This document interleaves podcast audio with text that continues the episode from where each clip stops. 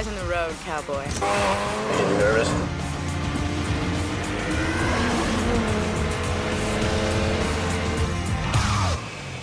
He did the stare and drive on you, didn't he? He got that from me.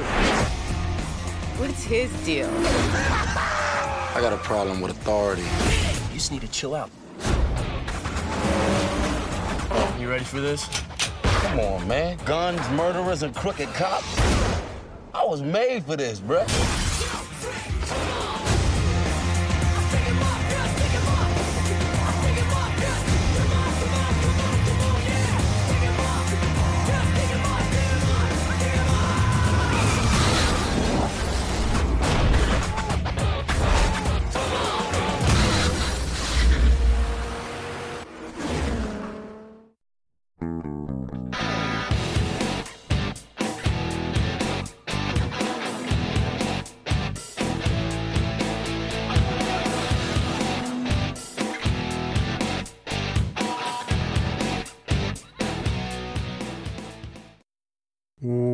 Welcome to They Called Us a Movie, testing the strength of friendships one terrible movie at a time. Subscribe to the podcast on iTunes and other podcast services by searching They Called Us a Movie and find us on Twitter and Instagram at TicTamPod. That's T C D A M Pod. We are also now a proud member of Geek Vibes Nation, and you could find them at gvnation.com. Welcome back to They Called Us a Movie. This is Anthony Delvecchio, and with me, as always, is Dan Aquino and Mark Meyer. Say hello, gentlemen. Hello, friends. Uh, this is a glorious day. It has finally happened. Uh, You I saw the can't believe, Batman. I can't Yeah. believe it took 160 something episodes, 175. 175, and I I was finally able to sneak it in. Um, I'm going to thank our guest for allowing that to happen. Yeah, I think, Dan, you meant Hello Family. No, no. I did. If if we had seen any other movie, sure, it would have fit. Not in this one, though. Uh, that's true. That is Sure. true. This fa- this movie is not about family. Yeah. Uh, unbelievable. Un freaking believable. It- all we hear from Mark. Uh, oh God, here it's already started. I apologize, Mark. All we hear from you, Mark, is La Familia, La Familia. It is not uttered once in this goddamn movie. Well, well, that's that. That was before. This movie was before Vin Diesel got his uh, Producers Guild license. So Uh, took over Then he had to say, We do hear uh, people say "cuz" and "bro." Those are sorts of family members. they, they say breh, Bruh. breh. Bruh "cuh." Yeah. and, and you also see the first versions of uh, Roman and Tej, and then they are completely unrecognizable the next time you see them. I wonder Terry. why. Because everybody hates this movie. But before we get into this week's movie, we have a guest this week. Uh, she's the content manager for Geek Vibes Nation, and we plug her podcast each and every week. And we like to enjoy, uh, introduce to the show Tia. Welcome back, Tia. Oh my god, thank you guys. Um last time I was on, we were reviewing slash slamming Wonder Woman 1984. So I'm uh, I'm happy to be on and to be given an excuse to finally watch an entry in Fast and the Furious franchise. This is the first time, guys. So yeah. Yeah. I Yeah. I am sorry about that, even as a Fast and Furious fan. and, and, and I have to say that so I this came out in 2003. I was 13 when this came out, and I'm looking at the outfits, going, "Yeah, yeah, that was that was part of the course." Would, would, would it help you enjoy this movie more, Tia, if I told you it was directed by John Singleton? would That's a no. w- Uh, would you be offended if I said I I, I don't recognize who that is? I don't there know. you never go. mind then. That answers your question, Mark. Uh, Tia, why don't you tell us a little bit about Top 10 with Tia? Yeah, so um top 10 with Tia, we Brittany is my co-host. We have since the beginning of the new year have kind of changed up the um structure a li- little. Um instead of doing it on a weekly basis, we do it on monthly basis and we kind of changed up how we even are doing it like we're doing on YouTube now so you can see our faces if that's uh an upside or a downside, you know, as the viewers let me know. Um, but yeah, I mean, it's really enjoyable. I think the both of us are having so much fun with this uh, new style that we're doing it. And now that, say, it seems like kind of the pandemic is coming to an end, um, I think that we'll have a lot more things to create top 10 lists on. So yeah, I mean, you can f- um, find it. Geek Vibes Podcast is is a YouTube channel. That's where we have our top tens, and I am editing currently the newest top ten, which should be out sometime this week. Uh, look forward to seeing that. Uh, as we do every week, we talk about what we've watched this week. Tia, we're going to start with you. Has there been anything that you've watched this week that you want to talk about? Um, I've watched two things. I, finished the fourth season of the marvelous Mrs. Maisel. I'm a huge fan of that show, and it took me a little longer than usual to finish it, but I'm glad that I did. And then I also watched on Netflix. There's a four-part documentary series called "Worst Roommate Ever." Um, and if you like strange stories like that, say a roommate who invites you to live with them only for them to cash your security check and then bury you in their backyard, then I suggest that. Oh, that that's a brutal episode, Tia. I've seen that. Oh, you've seen it? That- that's the uh, the old. Well, she's not old that lady. old at the time. Yeah. Oh, that was so disappointing. it was so crazy. I was sitting there going, "Man, you you wouldn't know. You would think this woman is this sweet old lady. She's making you food. She's taking in the downtrodden in life, and it's all so that she could, in fact, just get their money and then kill them." So yeah, Yeah, I, I've had some bad roommates, but not anywhere near that. oh yeah, no. I, well, if Dan, I don't know if you watched the third and fourth episode, um, but that was pretty brutal too. That roommate. Uh, I I've seen them all. I don't know like the the episode.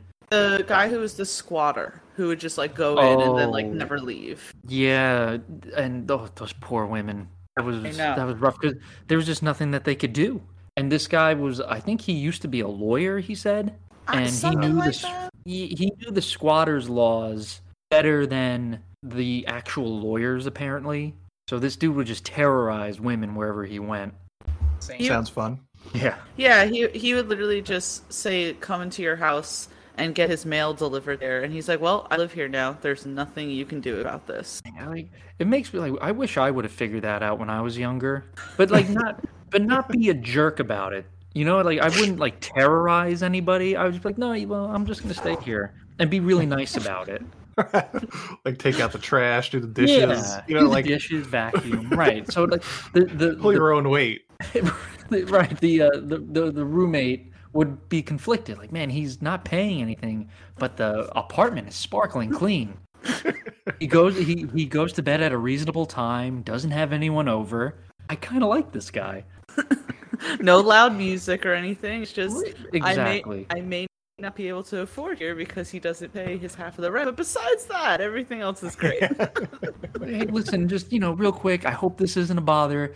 I'm not gonna pay you. I'm really sorry about that. But hey, you know, you're welcome to take me to court, and that'll take a, a year. So good luck. But you know, don't worry. I'll I'll clean up and I'll get groceries for us. It's all good. that, that's a perfect idea. That if, if only it had went in that direction, it would have been a completely different story. All right, uh, Dan. What about you? Watch anything recently? I did. I, I've watched a few things. Of note, I watched Desperado with Antonio Banderas and Ooh. and Salma Hayek. I think that movie would. It's a good movie. I, I mean, I like it. I don't know whether you guys might be mixed on it, but I think that would be a pretty good episode for uh, for this podcast, just because of how outlandish it is and how over the top it is. Uh, so I saw that, and then I saw the Adams Project with Ryan Reynolds and oh, Mark Ruffalo, and uh, I think Jennifer Gardner is in it. And yeah, and- that's brutal. That's what Netflix is pumping out, man. I I don't think you can really justify hiking up your prices if you're giving me that kind of content. Where where do you where do you stand on the Ryan Reynolds front? Oh, I feel I'm- like we've talked this about the. I feel like we've talked about this before. Yeah, again, I mean, again, he he's basically Ryan Reynolds in everything he does. Um, and this is no different. And what's worse is there's a younger version of him, Oh no. and so the kid is trying to be current Ryan Reynolds, hmm which is oof, it, it's brutal, absolutely brutal, because he the kid makes these weird quips and mugs for the camera while he's mugging for the camera. So hmm the kid and Ryan Reynolds are trying to outmug each other, I guess. And it- Wow. Th so Shawn Levy, I believe, is the director of Adam's Project, the Adam Project, and he's set to direct Deadpool three, which terrifies me now because the writing of this movie was terrible. The the action was decent, and the dialogue. I think that's what scares me the most. The dialogue was really bad. At one point, the kid does a superhero landing and says superhero landing, and Oh boy. yeah, it, it- luckily it was at the end of the movie. I was like, well, I'm already invested in this. I can't turn it off now. But that surprised me about this movie is that uh, I don't know if you guys are gonna see this movie or if you care to see it. Uh, Probably not. okay, so this is like or, but we do have we do have listeners that might not want to be spoiled. it's, it's light. It's a light spoil. It's a light. Right. But I, I have to say it, or else I can't get my joke out, and then I would feel terrible because I I thought about this one for quite a while, and I was like, I need to say this. Uh, there's a part at the very end where Mark Ruffalo, the kid, and Ryan Reynolds are playing catch, and for the life of me, I could have sworn that Mark Ruffalo had no clue how to throw a baseball. Like, there's no way he knows how to throw. He doesn't look like he knows how to do anything physical. And surprisingly, he knew how to throw the baseball pretty well. I was, I was surprised. I thought they would just keep cutting back and forth, you know, when it was his turn to throw. Mhm. Like hard cut to Ryan Reynolds catching the ball. But yeah, so congratulations, Mark Ruffalo. You surprised me. I would have guessed that he wouldn't have been able to throw a baseball either. Right, he Oh. doesn't look like he can do anything physical. Yeah, I think it's just hit the the Bruce Banner um, persona that he kind of has created. you know, he like the- exudes that, right? yeah, little nebbishy. Yeah, is that it? Mm. I wanted to say That's really quick. I me. f- I wanted to say really quick. I Go ahead. feel like they probably gave like Shawn Levy the job because he did Free Guy, and I guess that was such a success for Disney that they're like, let's give him Deadpool. But I'm looking at his filmography, and I mean, really nothing that looks too exciting to say this is the guy to direct a Deadpool film. I thought Free Guy was really boring. I did not Uh, like Free Guy at all. To be fair, I didn't I watch seen it, so Yeah. I'm, I'm just I don't know, man. I it was really just all pop culture references. It was it was like Pl- Ready Player One. Mm. Sure, I haven't seen it. Um, I know he's Canadian though, so that's probably it. That's the reason. They're Oh. both Canadian, so Yeah, his his yeah his filmography is very mid tier. yeah. Yeah, Big Fat Liar, The Pink Panther, Night at the Museum, Wait, he Date Night, Real Fat Liar Steel. with Frankie Muniz? The Frankie Muniz. That's like his. That might Yeah. be his first. So he's got a lot of. He's got a lot of TV and like family to- friendly TV. He did direct a few episodes of Stranger Things, but Yeah, I mean that's three about it. episodes of Animorphs in the '90s. There you go. And oh, I I like those move uh, those books. The fa- fa- 47 episodes of the famous Jett Jackson. Oh. oh god. Cheaper by the so just married, cheaper by the dozen. Yeah, this is mid tier comedies that nobody cares about. This is where I leave you the internship. Oof. Oh, with uh, Vince Vaughn and Yeah, Owen Wilson. these are Yeah. like uh, Sunday afternoon Comedy Central movies. Yeah, yeah, th- yeah. Not great. It doesn't fill me with confidence. Yeah. No, not at all.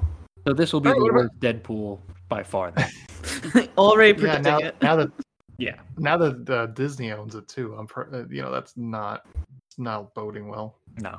What about you, Mark? What'd you watch this week? So Dan, I saw the Batman. Oh, thank God. We can talk about it. Unless Tia hasn't seen it.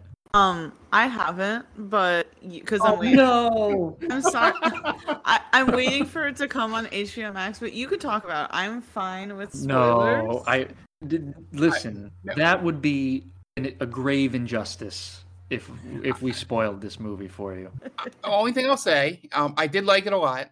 Um, um, I'll have the unfortunate memory of uh, randomly uh, throwing up in the movie theater immediately after the movie No. for reasons I don't know.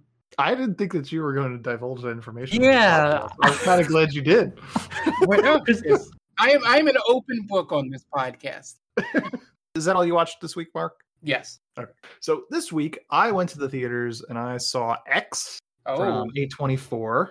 Yeah, X was good though. I liked it. It's weird. It's weird as hell. Um, but it it feels very Texas Chainsaw Massacre but also better than the Netflix version of Texas Chainsaw Massacre. Um, the cast is really good. Uh, it's it's a slow burn movie, sort of like Ti West's other movies, like House of the Devil and other other movies like that.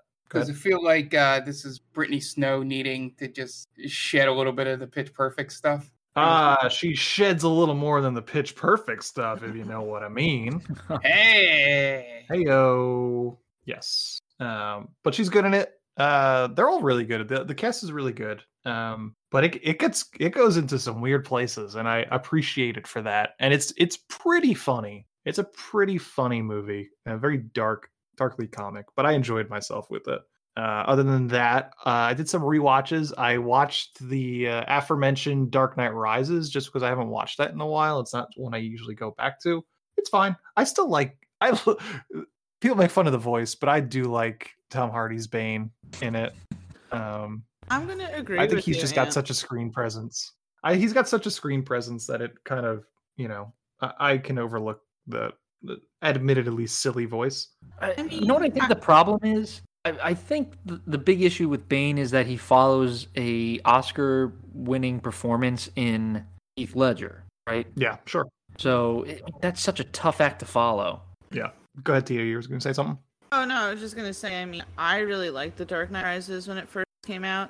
I thought like the general consensus was that it was good, but I wasn't active on Twitter when it came out, and I don't even think like people were active on social media like in that sense at that point. So when I became like fully engulfed in the geekdom a few years ago, and I'm like kind of looking at the discourse, and people's just saying, it, and I was like, wait, people hated this? I thought this like I thought we all were in agreement that was good, like you know, albeit the silly voice. But besides that, you know, the acting, the story, the the emotions, you know, Alfred crying, and it's like, no, people hated The Dark Knight Rises. I don't know. I don't know. I rewatched it during the beginning of the lockdown, and I was like, still a solid movie. Yeah. I think there's it's obvious it's flawed. There are some silly things. The pacing is kind of all over the place, but I enjoyed myself watching it again. Probably maybe the third time I've ever seen it. I have, you know, I don't really rewatch these movies that often. I rewatched that, and I also watched for the first time. I watched the Tragedy of Macbeth, the Joel Coen directed uh, adaptation of Macbeth, starring Denzel Washington and Frances McDormand. Really good. Uh, pretty pretty straightforward adaptation, but very stylized. Very lots of black and black and whites. Very interesting uh, cinematography, but yeah, it's standard kind of. You know, you got Denzel as Macbeth. That's who you really can't go wrong with that. Um, and that made me want to watch um, and get my kind of film snob hat on for the first time in a while and watch The Seventh Seal because it's very similar in cinematography. So I watched that for the first time in like 10 years, which I always love that movie. That Ingmar Bergman, he knows what he's doing. That's about it. That's all I watched this week, except for been watching The Simpsons a little bit, but that's about it. So, yep, I think that's it. So we're gonna take a quick break, and you guys will listen to some ads so we can pay those bills, and we'll be back in a second. And welcome back. And now it's time to get in this week's movie. But before we do, I just wanted to mention over on Twitter, if you go onto our Twitter at TickTamPod, we currently have a poll going for our March movie of the month. And we got a real slobber knocker going on here. Uh, as of right now, eh, we are at a dead heat between Major League 3 and Mr. 3000. Damn it. I think there's less than a few hours Damn left it. Less than a day left if you're listening to this on Thursday. So go over to TickTam Pod and vote if you haven't yet. Um, or and this is unfortunately for Mark, this is a uh, winner retire match for Summer Catch. Who's Damn currently on, currently trailing. Where are my Freddie Prinze Jr. fans out there? Come on. Uh, I mean, she, she's probably at home with him right now. Sarah Michelle Gellar, That's the true. only other Freddie Prinz fan.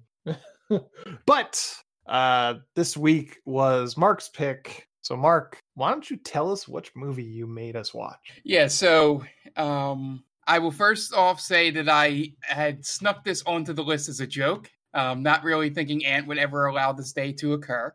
Um, so I had put on, after years of mentioning uh, my love for Fast and Furious movies, I put what I consider the worst um, Fast and Furious movie on the list, which is uh, Too Fast, Too Furious from 2003, I believe. Um, it is everything. The funny part is, it's everything that the series is not in the other eight movies. and that is the funny part about this, and what I thought would be um, a great thing for this podcast is because this is the one that has the most to rip apart in.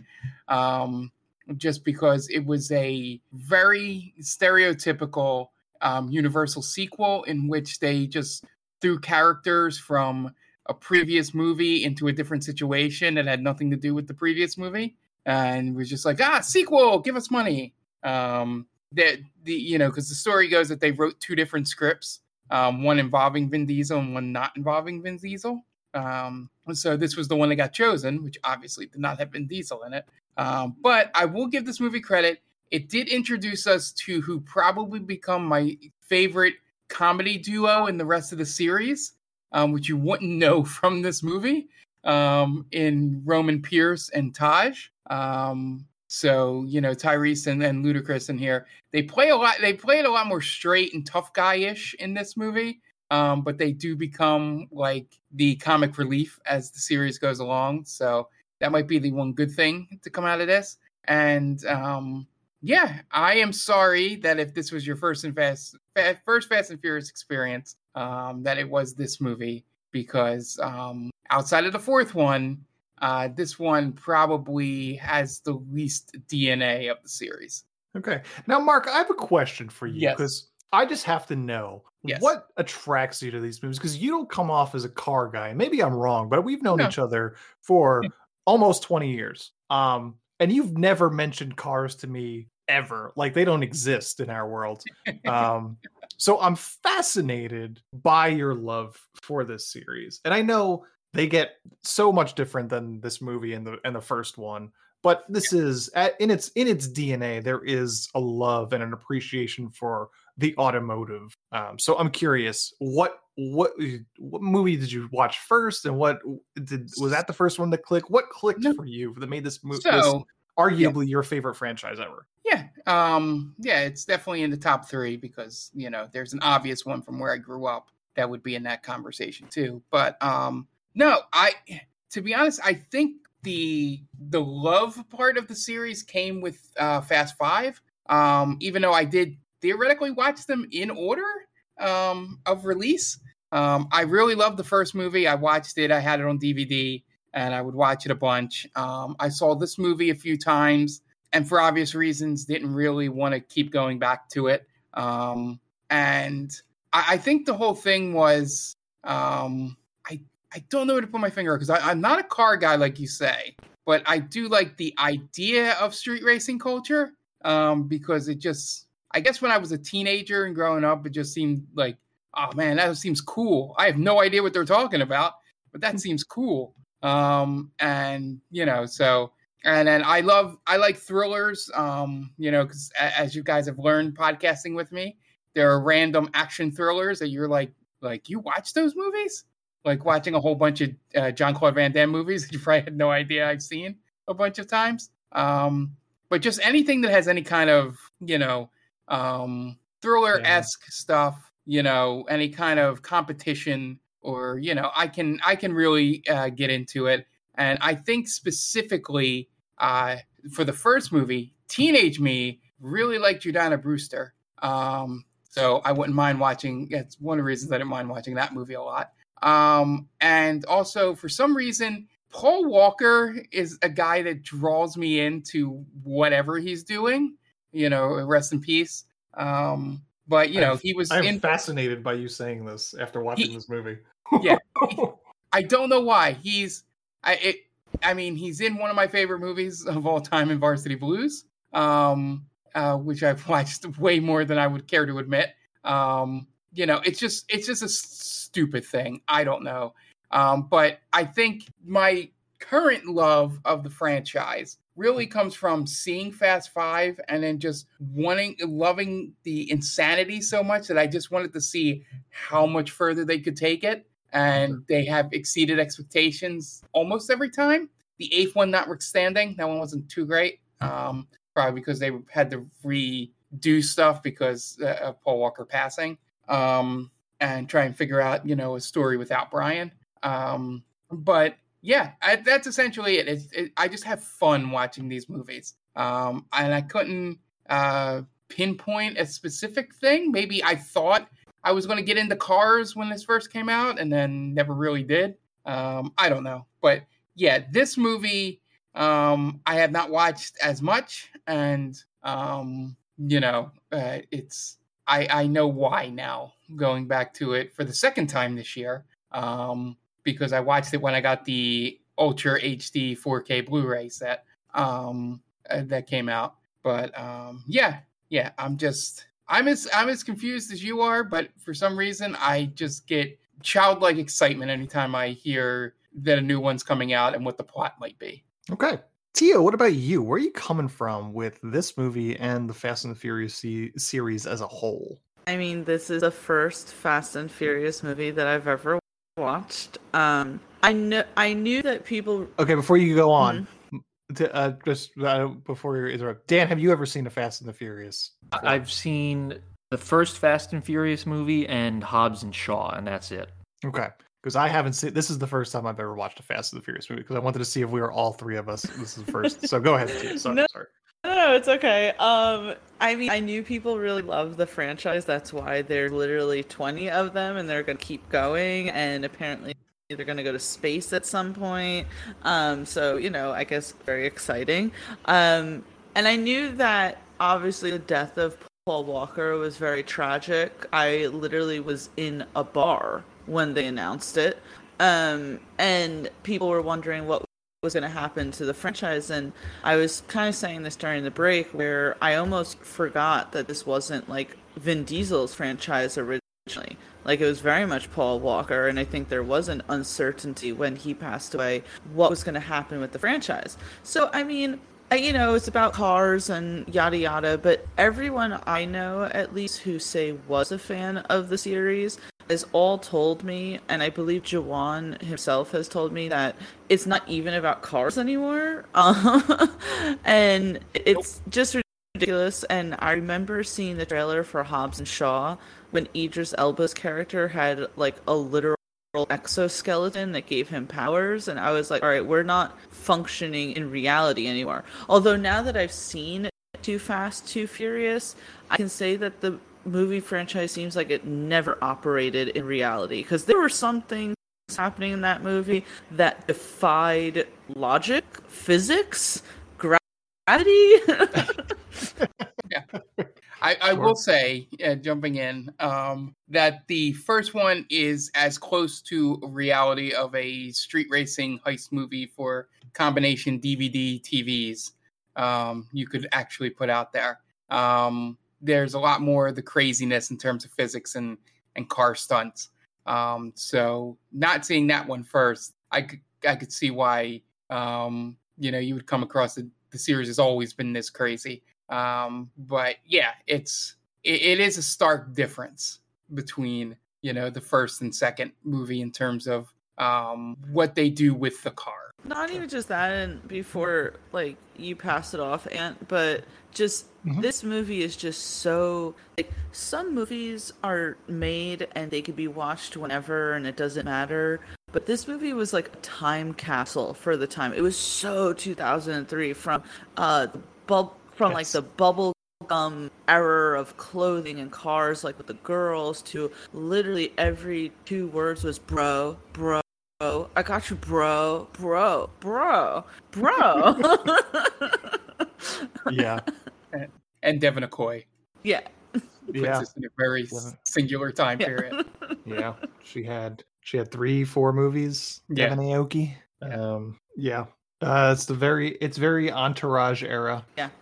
It- Yeah, yeah. I was, I was gonna say it feels like a very it's it's the MTV version of the first movie would be my explanation. That's a great way to explain it. It it's it reminded me of just like every movie like that even wasn't about cars, but it's like we all have to come together, go team, yeah, woo, like dance movies and everything. It just it reminded me of it.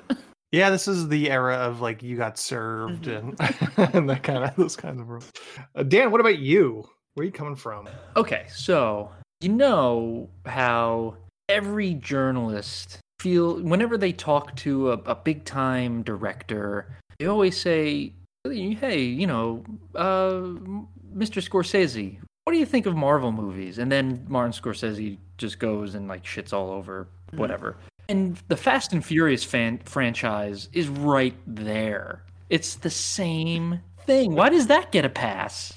It It all just goes right under the it- radar, doesn't it? Right? It always gets a pass. And I'm sorry to interrupt you, Dan, but it's like literally there's someone who I follow on Twitter who is a really big like uh like uh cinephile, right? Really into like the integrity of movies, Martin, and loves the Fast and Furious franchise. Like considers it almost like high cinema and it's like i don't know what you're talking about because it's like if you're gonna shit on marvel for being cookie cutter or a formula or ruining film like why is no one talking about the fast franchise I, I will say I do not consider them cinematic masterpieces as much as I love them. That is going a bridge too far. Uh, I just I- like to see cargo boom and out three. But that that's the thing. Three. So like uh like Scorsese and uh Coppola, they're all saying like, oh, like Marvel films are just uh uh like a theme park rides. The Fast and the Furious is exactly that. It is way more of a, a theme park ride than anything else. And Yes. listen, I get it. I don't hate it for that. All right. I just, for some reason, these movies get a pass. And as Tia said, they operate well out of the realm of possibility. I think there's a line in the Fast Nine where is it like Tyrese's character is like, are we gods? Are we, like, we cannot die. I I will say, as some probably the only, obviously the only one here that's seen that movie, um, in theaters. Uh, the Three times. I had to- I had to throw that in there in theater. um, that whole conversation, Dan, is actually pretty funny and self-aware um, when you hear the full conversation. Um, you know, without spoiling exactly, but essentially, he's like reminiscing about all the movies and basically going, like, "Are we immortal?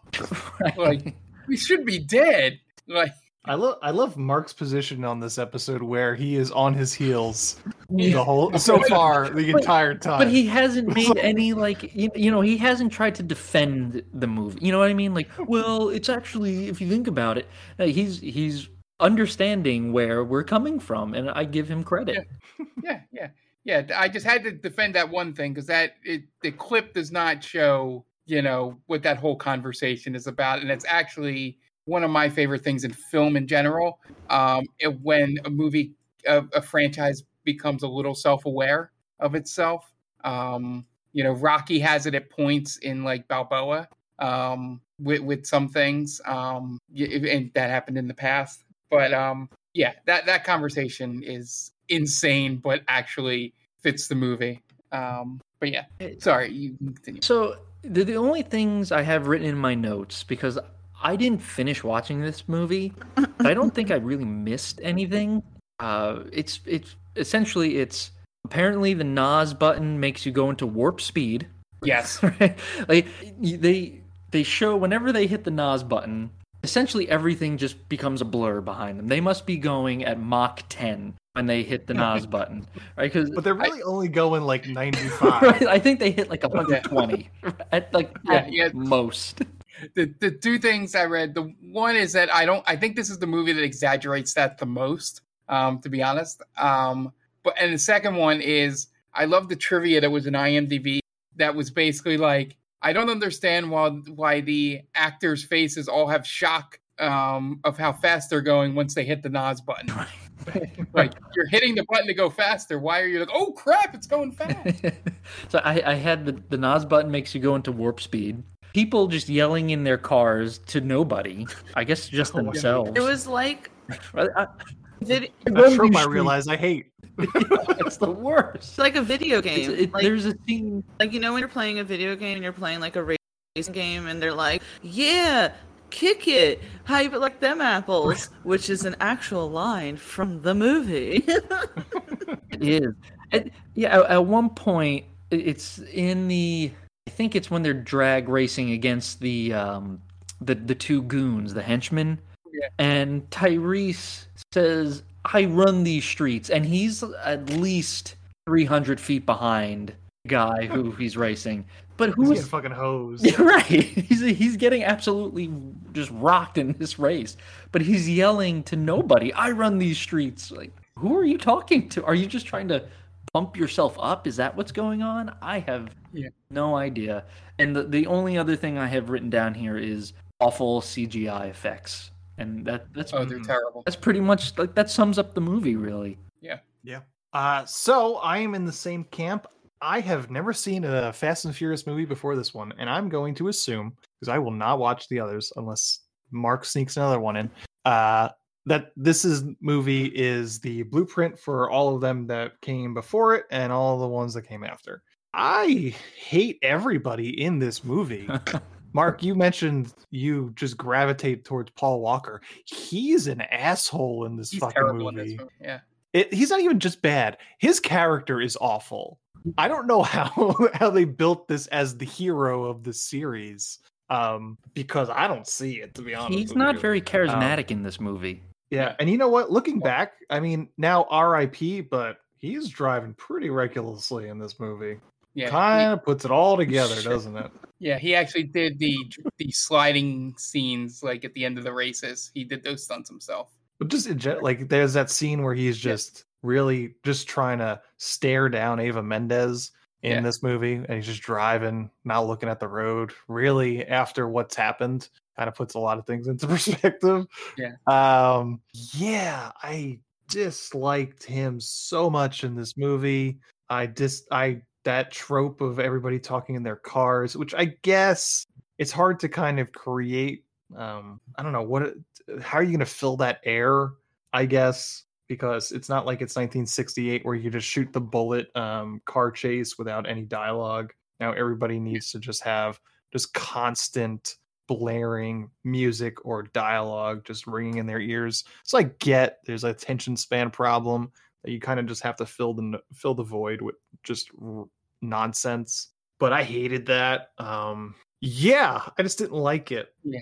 Um, yeah, I will. I will say, um, this statement is going to be surprising, but this Paul Walker's character in this movie is a downgrade over the uh, character in the first movie, which was supposed to be an undercover cop, but was so definitely a cop throughout He's that so- entire movie. He's so definitely still a cop in this movie. Yeah. No one, no one has a problem with talking about being undercover wherever they are. They have an open conversation in the club where the drug dealer is supposed to be about their time as cops. Cops. Him and Eva Mendes. Like, what are you guys doing? It, Like, there's no, there's no secrecy. It's like, oh Right. yeah, like she just like I'm going to his boat to tell him about, you know, just you Yeah. know, s- fire off a text, bitch. it's two, it was 2003, and there was no texting, and if there was, you had to pay for it. you, you had to, It's like a, a dollar ninety nine. you had to pay a premium. Yeah. yeah. Brian is the worst undercover cop in the history of cinema. And I love him for it. Also, like the transition. I don't know if you guys remember the one scene where, um, I don't know. There's like a cop randomly, and Ryan's like, "Roman, don't!" Like in the worst acting possible, and Roman just like gets his gun out and starts shooting. And like the next scene is Roman like, "Man, I'm really hungry. Do you guys have food?" And it's like, and no one mentions like, "Hey, that was bad." You know, we're kind of supposed to be laying low and playing it cool, and you just like shot some, like, you know, you shot at a cop a bunch of times. Like, no consequences. Yeah. Look, they, they try to play that off with Ryan saying, um, if Roman wanted you dead, you'd be dead. Right. You know? Although he, sh- uh, I, you can't tell me he didn't shoot the kill on that. Yeah. no. um, and uh, I'm just not into car culture. Yeah. Just really not. Um, like these car, they they they pull out these cars and like, ooh, these cars are hot, man. And I'm like, these cars look ugly as fuck. Like, I was watching this, I'm like, what can I compare this to? And it's like, oh, wasn't this the like Pimp My Ride error where it's like you had to have the Yeah. flashiest looking cars that made no sense whatsoever? Yep. Yeah, that that's very similar. One of the big issues I had with this movie is I just kept expecting Vin Diesel to show up, Yes. and he, He and he just never shows up. So I'm thinking like, okay, so they're doing, and I also don't know what the plot is to save my life for this movie. No clue what they were trying to do. But How much? How much did you watch? I, I watched. I think I have 15 minutes left. Okay. I don't know what they were trying. Who were they? What were they doing? Were they trying to get a, a, a drug dealer? They were trying to get Verone, who's the who's like the drug kingpin in Miami. Okay. Um, but they could never put two and two together. Like they could never put him and the money together. And this this thing was supposed to be able to allow U.S. Customs for some reason. Yeah, James Um, Remar's team is the cus- is U.S. Customs. They're going to use this to be able to catch them, and they seem like the most incompetent cops right. on the I was- planet. why did they need? Uh, why did they need Paul Walker and Tyrese for this? Well, Yeah. well, the whole point was if you watch the first movie, Bilkins is in the first movie, and you know it's shown to be like he's the cop that gets it, like knows how to like, catch these criminals. Okay. So that the the funny that that's the funny part is that when he comes in, you know, to do all this, and then you just see how incompetent the the customs agents are, and they're like, why wasn't the FBI in on this sooner? I feel like they're all Like, yeah. Yeah, Eva Mendes is is is stuck fucking this guy for Yeah, yeah. eleven months. Yeah, Like, when are you guys gonna make a move on him? yeah, exactly. Gonna suck this guy's dick every day. I, th- I thought that was the point of the movie. Was like, how is how is Paul Walker gonna bang Eva Mendes? And he doesn't really even get that close. I think she kisses him on the boat, and then that's Yeah. kind of it. I thought it was gonna happen when they were staring at each other when he clearly wasn't looking at the road going like a hundred miles per hour. Like I thought it was just gonna be one of those things where like they pulled off to the side and it's like, you know what, Roman, you can go ahead. We'll catch up. It's like because it's such an early 2000s movies where it's like oh fast cars and like hot babes. Like because you you knew they had to put in that scene of her in a bikini. There was no reason for her to just be in a scene in a bikini just laying there. And it's like no no no. We had But yeah, to put that in. We had to put that in. This is male gaze the most motion Oh, picture. Well, I, that was like around the same time as like when did Yes. when did um Swordfish come out? That was probably 2001, 2002, right? it's right around the same time. Right. yeah. Like they have that just gratuitous shot of Halle Berry naked. So th- that was a, a a- a different time, I guess, where you just like here here's eye candy. yeah Yeah.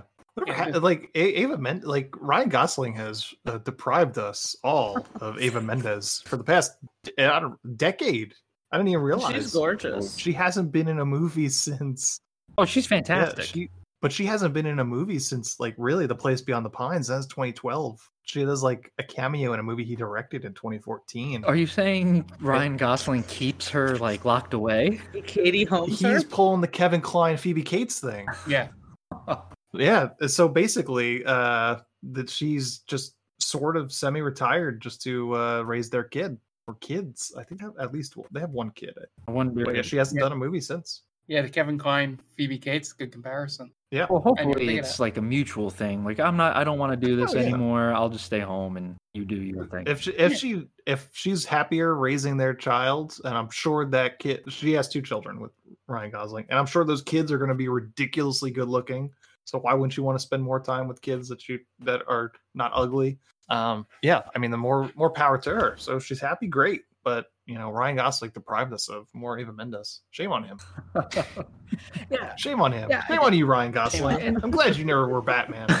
I and I again I I was so I just I was watching this movie and when was uh James Remar is putting the team together he gets Paul Walker and then Paul Walker goes there's only one person I can trust to do this type of job oh it's going to be Vin Diesel It feels like it's going to be Vin Diesel. Yeah, right It does. and yeah it's not Vin Diesel like okay so he he'll probably come in when you know he and Tyrese need backup or like you got to call the family in and I just I was waiting for Vin Diesel and I was waiting for someone to say family It was.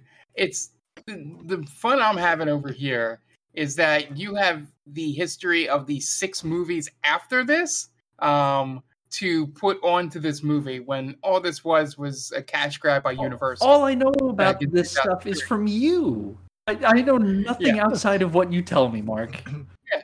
this is Yeah. your fault, Mark. Yeah, that's that's why this movie is at the bottom of the list. That's okay, Um, but th- like essentially, I'm holding this movie down because of how you built everything else up.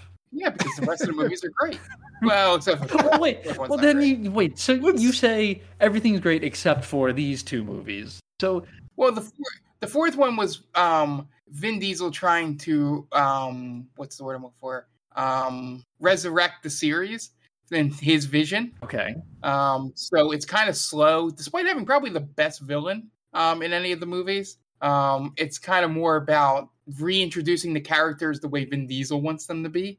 Um, which is why um if I told you that Ludacris's character in this movie comes back and he's a nerd, Oh, I heard about that. Like someone Yeah. someone mentioned how when they in, w- w- the more the movies go on, the characters pick up these other traits that make no sense to the character, and it's not Yeah. questioned. his character comes yeah his character comes back and is a complete nerd um compared to like running miami street racing that he's supposed to be doing in this movie um and then roman's character comes back as like a moron um but probably wanted to just to be the comic relief um of the movie. But yeah that like two two is such a um where they were just trying to cash in.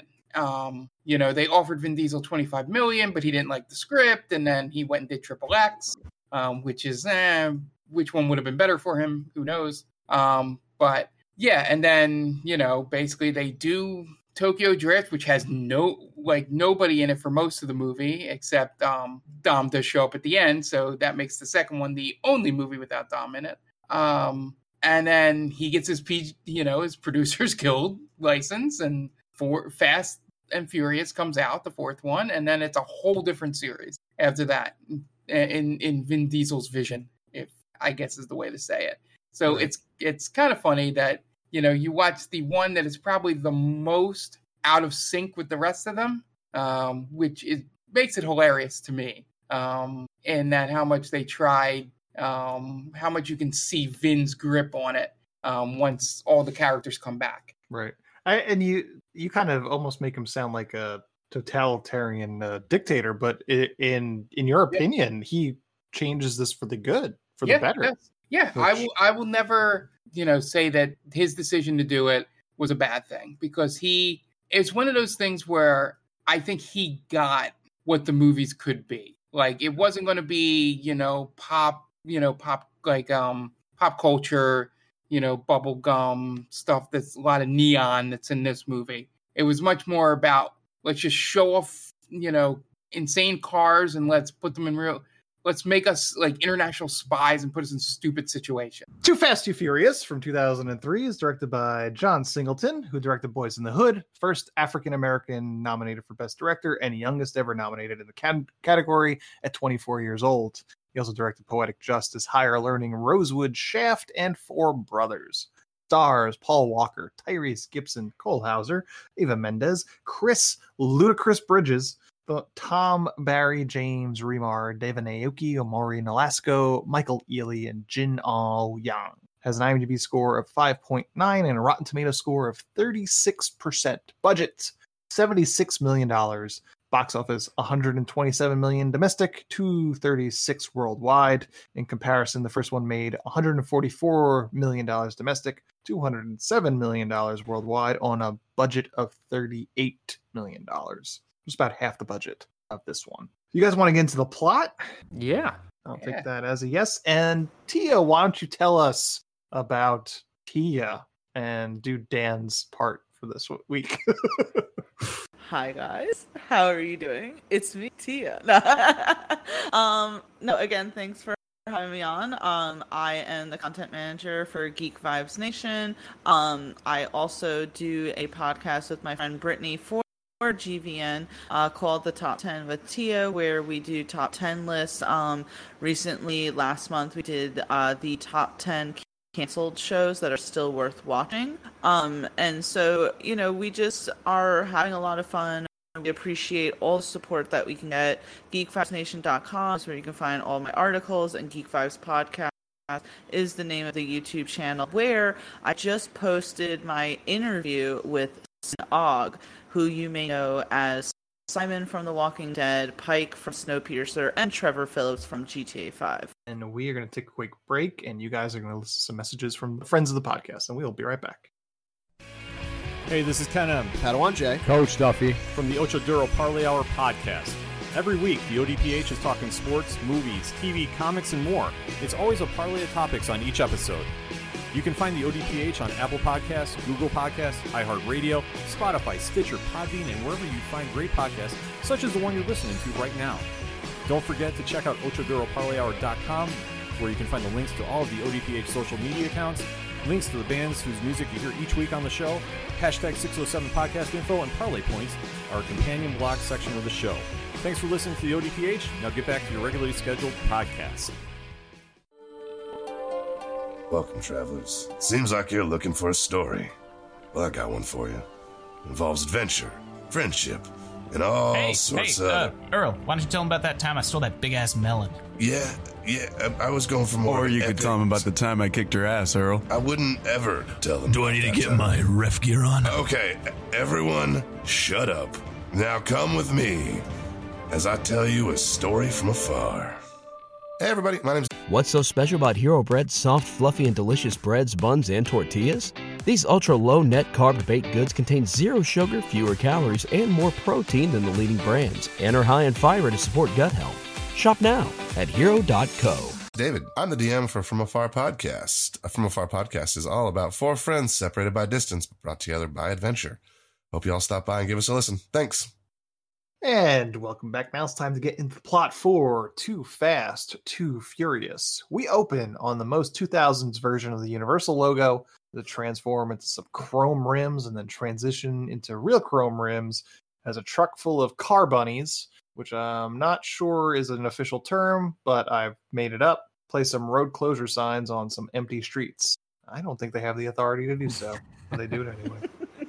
And we cut to some Dayglow cars and motorcycles as we have street racing meetup set up by Chris Ludacris Bridges himself. And he promises tonight is going to be an all timer. We get some hero shots of some scantily clad girls in the cars, and this could be called male gaze the motion picture. Then three racers get ready to street race. But Luda says they can't race without a fourth, which he will be he will back down from four minutes later. And he tells them he's got a guy if they don't care who it is. So he gives a call to Paul Walker and tells him to get there in four minutes, which I'm not trying to bring logic into this entire movie, but that's got to be physically impossible. Right, you, you got to get you got to get dressed, start the car. Yeah, He's not two minutes away. he's he's in a towel when he gets the call, so that's going to take a minute and a half to get dressed, right? conservatively, yes. And if he doesn't know where his keys are, that's going to take him a minute or so. You know, it's a thing. You can't get anywhere in four minutes. I could barely get out to the end of my driveway in four minutes.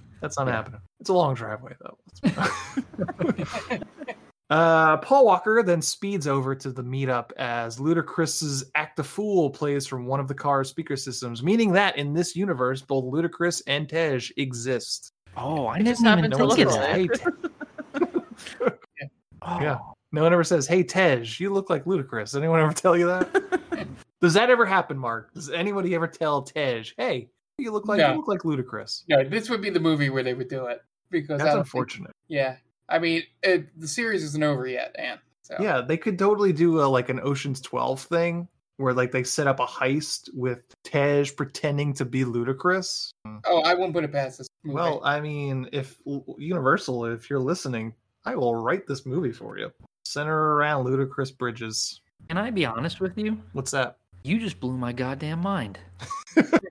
Because I didn't even think that Ludacris existing both as the rapper and the character Yeah. would be a thing. This is this is universe breaking. Does Paul Walker also exist? Who knows? Right. I mean, it, Well, it's like Oh, through 2017, I suppose. it's, it's Tej's um like you know secret identity. You know, by night, by Oh. night he's like a streetcar uh organizer. You know, for the races and everything. And during the day, he's like a multi-million slash billionaire musician. You know, his passion is just organizing illegal street races. yes, I like it. I don't know if that's the best cover up though. Probably not. But it's the early 2000s, so it doesn't need to make sense. Draw as much That's- attention to myself as possible. and, and I will let you know, Ant, that the character of Brian has outlived Paul Walker. He is still in the movies, but That's true, he- right? yeah, He rides off into the trying- sunset. Yep, and then and then in it's either eight or nine. They're like, "Hey, wait, we can't start the barbecue without Brian. And then a blue car pulls into the driveway. And Oh no. Yeah. I hate it. I hate it. I feel it. like that's like I feel like that's sad and almost a little. I know that they're doing it, I guess, as a way of honoring him, but it almost feels mildly disrespectful. It's like I don't know. That's just Yeah. crin- feels icky. Don't they use they use Paul Walker's brother, right? in seven, yes. Okay, like kind of fill in, I guess. Yeah. That that would make me feel kind of shitty as the brother. Like you only want me because I vaguely look like my brother. And they were like, you yes. don't want me. right? Yeah, we don't want you. We want your brother, essentially. Do and you you're the want to next keep best getting his royalty checks? Is he? Are they like blackmailing him essentially? You're gonna do this and you're gonna like it. And So- Vin Diesel coming down hard. So Walker eventually shows up wearing a long white T-shirt, like he just brought it from home or something, and he immediately raises the stakes of the race and tells one of the racers who doesn't want to up the ante that he can leave. But Luda didn't want to race with just with just three, so I'm under the impression that this is a work the entire time, right? Ooh, yeah. Yeah. Yeah. You know, They're, they they're know. being Yeah. yeah, they're being they're, set they're up like hard. they're like pool sharks, right? Uh, yeah. Yeah. yeah. And, and the best part is that um, Suki like seems to have a relationship with Tej, but yet he is scamming her out of money in this. Yeah. What like I can't believe she's on the poster because she is go, she is in and out of this movie. Like Yeah. they they like they they act like they she's gonna have a bigger role and she does not have a an, a role that No. plays any part. Um, she's just there to drive the car at the end. But eventually they all agree and they get in their cars as Eva Mendes gives Walker the eyes and the race begins as they race through the streets of Miami. And the cinematography is a choice, to say the least. And I remember how much I hate the trope of people talking to themselves in cars. And this whole scene is incredibly garish. Someone compared it to Speed Racer, and I can't unsee it. It is very like cartoony video games. Like that's all I thought about. Like I've played racing games where it's you know the cutscene in a racing game is something similar, or in a you know you're playing a racing game and they're shouting out random things. It's like okay, that's one thing for say a racing video game, but for a movie, it's like yeah, I mean try and put yourself it, like we. I guess we all just randomly shout things out while we're driving alone in our cars. Yeah, I'm just singing to uh, Carly Rae Jepsen. I don't know. Try, trying to think of something. Uh, Yeah, I think it's just basically trying to get the um, illusion of trash talking in a competition Yeah. where where drag racers are probably not saying anything in their cars. Yeah, it's again, it's filling the void because you can't Yeah. have a four minute dra- street race without anybody saying anything. It, It's just not in this day and age. Like I said, in Bullitt 1968, uh, you could have just the sounds of the engines going, but people have a short attention span in 2002. They're all hopped up on Four Loco without before it got uh, regulated. Bringing it back. By the way, uh, uh, since you mentioned it a few times, did you catch uh, Brian's nickname Bullet. in this? Yeah, Is it Bullet? I didn't even yeah, notice. they call him Bullet. And a few people Fuck know him. that. you know, you- the, the the one girl knows him as Bullet and still chooses to race against him. Yeah, So I don't know if she's overly confident or just dumb. Uh, she might be dumb because she she places second. Her car gets totaled, and she's pretty excited about it. And I'm pretty sure there wasn't a second place uh, like prize. I don't think there Pretty sure, was. pretty sure it was a winner take all. Because why would there be why would there be second place Yeah. uh, winnings for a street race? Right. It's not a fantasy football league. She's Yeah. pretty excited that she's Yeah, now out at least ten grand for her total car. yeah. There, there's if someone brings up in the trivia, which you'll bring up why this part gets crazy, um, is that the damage they'll take doing the final part of this race is way more than the winnings. So who Yeah. would actually do the final part of the race? Yeah, Well, the one guy, the one- the the Spanish guy, Yeah, he's He the only smart this. one. Yep. It's like, nope, I'm cutting my losses. I'm I know I'm not going to make that. Yeah. And there's a whole back and both bunch of back and forth between Walker's Brian, Suki, played by Devon Aoki, and two other guys throughout the race. Eventually culminates into a jump over a raised drawbridge, with Brian jumping over one of the dude's cars mid-flight and cruising to victory. This decision to break into the bridge control room and raise the bridge on Tej's part is reckless. Like people could have died in this in this stunt. And somehow Brian makes the jump without any damage to his car, and Suki manages to come in second with incredible damage to her car. And she's excited though, and I'm not sure that there was a prize for second place. Yeah, the the reason Tej does um, what he did, if as you learn a little later in the movie, is because he runs a body shop. So these cars damaging themselves on the jump is business for him. Yeah, and it's uh, he deals with Bridges because he's Ludacris Bridges, right? Yes, exactly. That's why they call him Ludacris Bridges. Uh, He's also very good at being a creep to uh, Suki. Suki is that her name? Yeah. Yeah. Yeah. yeah he he does a good job there. Yeah. Why don't you bring that body over? See what we could do with it. She's like, well, you better be careful because I might. But that's what he wants. He, Yeah, he he- literally just said, bring your body It's- over. Yeah, he wants to see um, what they could do with that front end. Oh, yeah. What's under the hood? It's the Oh, it's goodness. the worst uh, dialogue slash pickup lines for that time. Like it's just so incredibly yeah. corny, and it's like, who wrote this? Who writes this? I mean, oh god, it was so cringy. I I I really hope he didn't write that line. Oh, the the trivia says that there's a lot of improv, so who knows? Uh, Yep. Oh boy, that doesn't. That's not very smooth for someone as smooth as as he is. I believe. Yeah. And then we get like four or five shots of Ludacris just nodding in approval in the crowd. Oh, that's as my favorite shot in the whole movie. They, I think they reused that same shot like two or three times. I I Oh. I, I want to see. I didn't get a chance to search for it. I want to see if there's a GIF like the one that involves the Star Trek people, um, which is just him and Brian nodding back and forth on repeat. Yeah, it's like so Brian Brian like finishes the race, stops the car, and looks at Ludacris, and Ludacris gives him the nod, and then Brian gets out of the car, looks over at Ludacris, and Ludacris gives him the same exact nod. I, there's a moment I messaged you guys where Ludacris and Paul Walker are talking to each other, but Ludacris right at the is beginning, of the, right before the race. Yes, so he's looking off screen and he's talking to someone else. He must be. He's not talking to Paul Walker. They're both like looking away from each other and away from everybody. I like I said, I think that they this is a con job. I, I'm thinking, even though So he's pretending that they don't know each other. Then Uh, that's what it feels like. I mean, he has a, he obviously has to assume that they obviously have to assume that they knew know each other because he calls him. But exactly. um, yeah, it feels like it's a work that they're. Oh yeah, oh that guy mysteriously tapped out of this because he's got to work late. So I'm gonna call my buddy, and you know, yeah, okay. I, I was just confused. Like, is he? Does he know he's not talking directly? He's not looking at Paul Walker. Right, because because Wa- isn't Wa- Walker is renting the houseboat from him, is he not? Oh, I don't remember. Right, because he's because eh, I got confused because he they have a whole scene where that they they apparently they have to to make sure everybody knows in the audience that Tyrese is also renting a houseboat from Ludacris.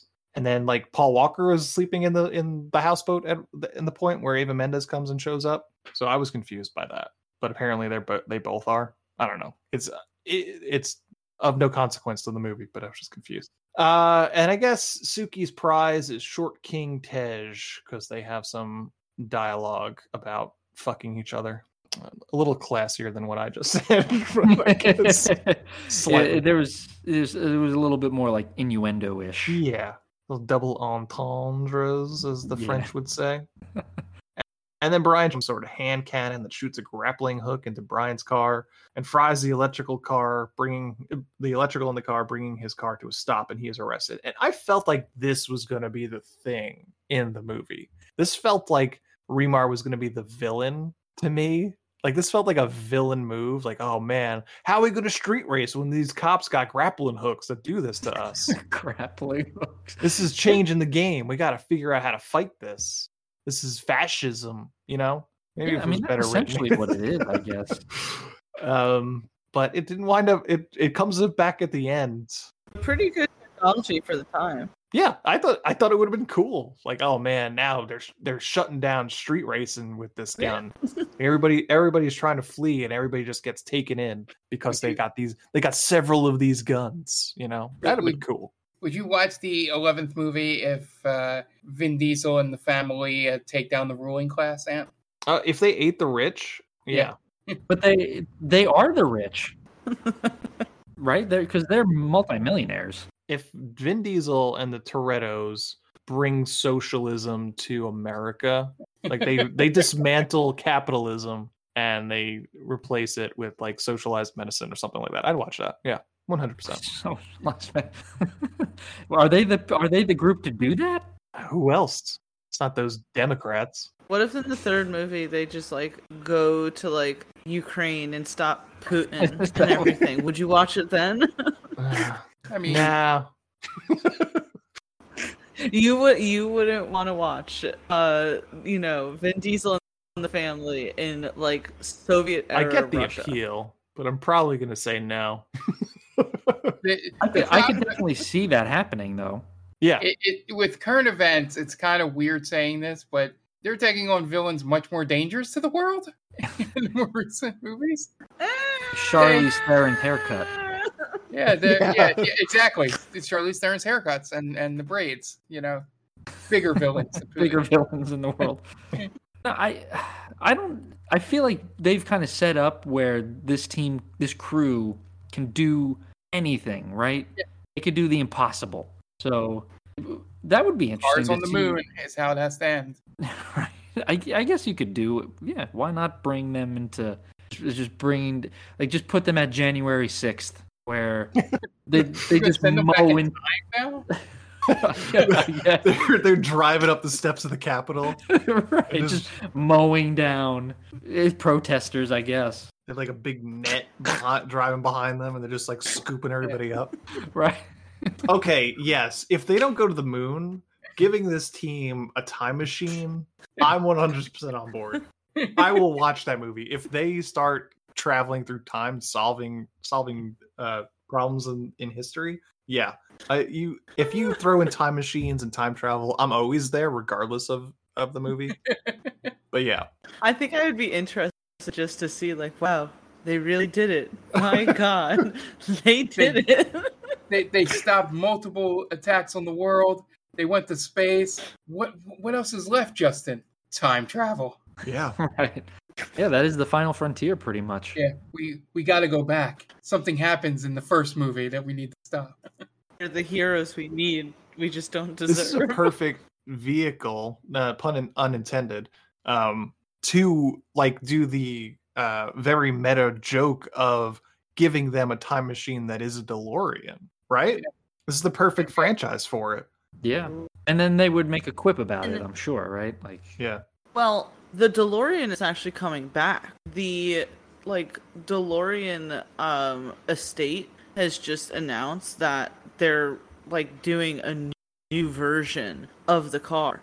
So perfect timing for the Fast and the Furious franchise to pick one of those bad boys up. yeah it'll be like there'll be a joke about does this thing go 88 miles an hour and Oh, tyrese will be like it'll go a lot faster than that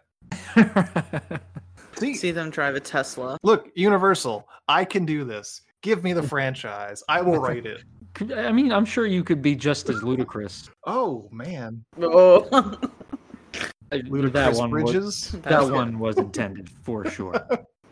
uh, I I think I don't know. I I think the whole the, the whole issue is I can't get and I love action movies as much as the next person, but I I can't get on board with some of the things that they do here. You're you're you're catching people flying through the air with a car that's flying through the air. And I, this is a guy who really likes people who dress in certain and like in spandex and do these crazy things. But that's I think that's pretty much set within the parameters of that universe. We're still trying to stick to reality of some kind in Fast and the Furious because it's isn't isn't that true? What what if they were wearing spandex instead of West Coast Chopper t-shirts? but it's too late for that now. because you've already established this canon where they're real people. Yeah. I think they probably just should have shown that someone was a robot at one point and then Sure. everything else goes out of out the window. It's like, okay, Ludacris is a robot, it's fine. Everything else mean- makes sense now. I, I remember seeing in I don't know which movie it is, but there was a trailer where the cars bring down like a jumbo jet. Oh, you mean the end of the sixth movie? Is that you sure? But what is that? That that's not real. Look, Dan, we could get into it all day. We're here to talk about Too Fast, Too Furious. That's true. Yeah, But okay, yeah, you're right. You're 100 percent right. we don't have the t- we don't ha- we don't have the time dan to set out the permissions of this universe we don't know it's it's a movie by movie thing true. the rules keep changing in the second one, it's very much just you know, it, it's very much based in reality. Yeah, except for the last like three minutes when they jump. There's a there just so happens to be a jump, but we'll get into it. Uh, later, they have Brian in an interrogation room, and Remar starts reading Brian his own file. Then Agent Bilkins show up. He was in the first movie, and they bring Brian into a briefing. Start going through the case of a Miami drug dealer by the name of Verone, telling Brian that they want him to pose as a driver for this drug dealer so that they can bring the dealer down, and that they have an undercover customs agent posing as the dealer's girlfriend. They basically give Brian an ultimatum help them with the case, where they're going to charge him with a list of crimes that he committed from the first one. And they introduce him to another agent that will act as another driver, but it's obvious that the guy doesn't know enough about cars to pass any sort of smell test. Brian says he won't do it unless he gets to pick the other driver. Yeah, that that guy in this scene is more cop than Brian, and that's saying something. Yeah. i just love in movies like this where it's like i make the ultimatum i got a guy and it's just so cliche i'm not going unless i can bring my own guy and it's like okay You're the, you- you're the cops. You have the final say in anything. Yeah. It's the Armageddon effect, right? That's right. Yeah. I need my team. I need my team. Right. Assemble. We have th- we have these ten highly trained astronauts who know what they're doing. No, I need these guys who are alcoholics and drug dealers. They don't know about drilling, man. yeah, none of them know about drilling. They don't know about driving. So Brian and Bilkins go to Barstow to watch Roman Pierce, played by Tyrese, participate in a demolition derby. What kind of people do you think go to a demolition derby in the middle of Barstow, California? It's got to be cops. classiest people. Yes, also cops. Um, Roman seems to be on house arrest, despite the yeah. fact that he is not currently in his house. Yeah, I was just gonna say, how is that? He can only be a hundred yards from his house. They do explain it. Okay. Um, his house is apparently his trailer, which is in the parking lot. Uh, I was gonna say he lives in his Yeah. car. So if you, if you want to go down, this was the only fun thing I found. But if you want to go down like a rabbit hole of the goofs on IMDb with people a being really into cars and saying that certain car sounds wouldn't be in the cars that are on screen is insane. Um, Fuck those people. yeah, exactly. um, they mentioned that the rules of house arrest is that you need to be in a stationary house so you don't try to leave the state. So Mm, the fact, that he's, the fact that he's in a trailer that can move is is completely against the rules. This movie falls apart right there. Yeah, that's it. It's saying something when, like, what Ant Man and the Wasp was more realistic of what house arrest is than Too Fast, Too Furious. Just saying. Uh, yeah. Uh, so Roman seems to be on house arrest, and he and Brian Brian have some history. So Brian goes to approach Roman, but Roman calls him a pig, and then they start fighting, wrestling around a dirt parking lot like a couple schoolyard bullies. And after the fight, they get right into each other's faces, close enough to kiss, but unfortunately, they don't. And instead, Brian just tells him he wants to come to Miami to work on a job in exchange for a clean slate. That would have been an interesting twist. so a lot of the Letterboxd uh reviews that I, I was looking through a lot of them say this is like the gayest movie ever Yeah. there, there's a lot of that undertone is is what, Yeah. what's going on. Okay, I can see it. Yeah. especially between the two of them there's a lot of homoerotic uh, vibes right because they have that built up like just just get it on already you know? Get a room. Get over it. So it's they definitely have that camaraderie i guess. Yeah. So they go to miami roman without his ankle bracelet which for some reason they had to make a very specific point to show that. And brian with a new fit of a west coast choppers shirt and a pair of jorts. Like he's a sixth grader that just went to jc penney for back to school. And Bilkins takes them to a hangar where they meet up with Ava Mendes, who is the undercover agent Monica Fuentes. And she's just so casual about meeting with the feds for some undercover. The feds unveil the new cherry rides for Brian and Roman, which I guess in some circles are hot, but I think they're quite ugly. They get in They're the cars. ugly. Monica, They're so they really are. I, d- I don't get it. I just don't get. I, like I don't uh, I can appreciate a car that I think looks nice, but I guess I, in the circles that enjoy cars, me and them don't just don't see eye to eye. Um, they get in the cars. Monica and Brian head over to the dealer's house. The dealer's name is Verone, and on the ride, Brian can't help but just be really unprofessional with Monica, which I can't necessarily fault him because it is Ava Mendes, but at the same time, he's being super careless. Even so far as doing a move where he recklessly stares at her as he drives over 100 miles per hour without looking at the road. R.I.P. Paul Walker. They make it to Verone's house with a whole bunch. Uh, I'm just gonna, yeah. Jen got very upset with me about that. Okay. 'Cause I, I I mentioned something along the same. I was like, well, you know, he wasn't paying attention. And like, but like, how are you going to say that? You make it sound like he had it coming. Like, I'm not saying he had it coming, but probably should have been a little more careful. Like, I can't believe you. Doesn't that scene like almost? I'm trying to think of what other movie something like that like reminds me of. Like I don't know. I'm getting very Talladega Nights vibe from this. Yeah. I don't know. It's just like lucky he had an empty stretch of road there because he was just gonna plow Yeah. into the back of some sedan. I was gonna say that's very inconsiderate for say a, like single mom who's carting around her like five kids to ballet or some shit like Yeah. that. Right, yeah. Just, just like you're having a shit day, right? You're you're late dropping the kids off, and then Paul Walker is trying to impress Eva Mendes. Yeah. Sorry, I sliced through your Corolla like a knife through butter, but I was really trying to get into this chick's pants. You get it, right? yeah, you understand.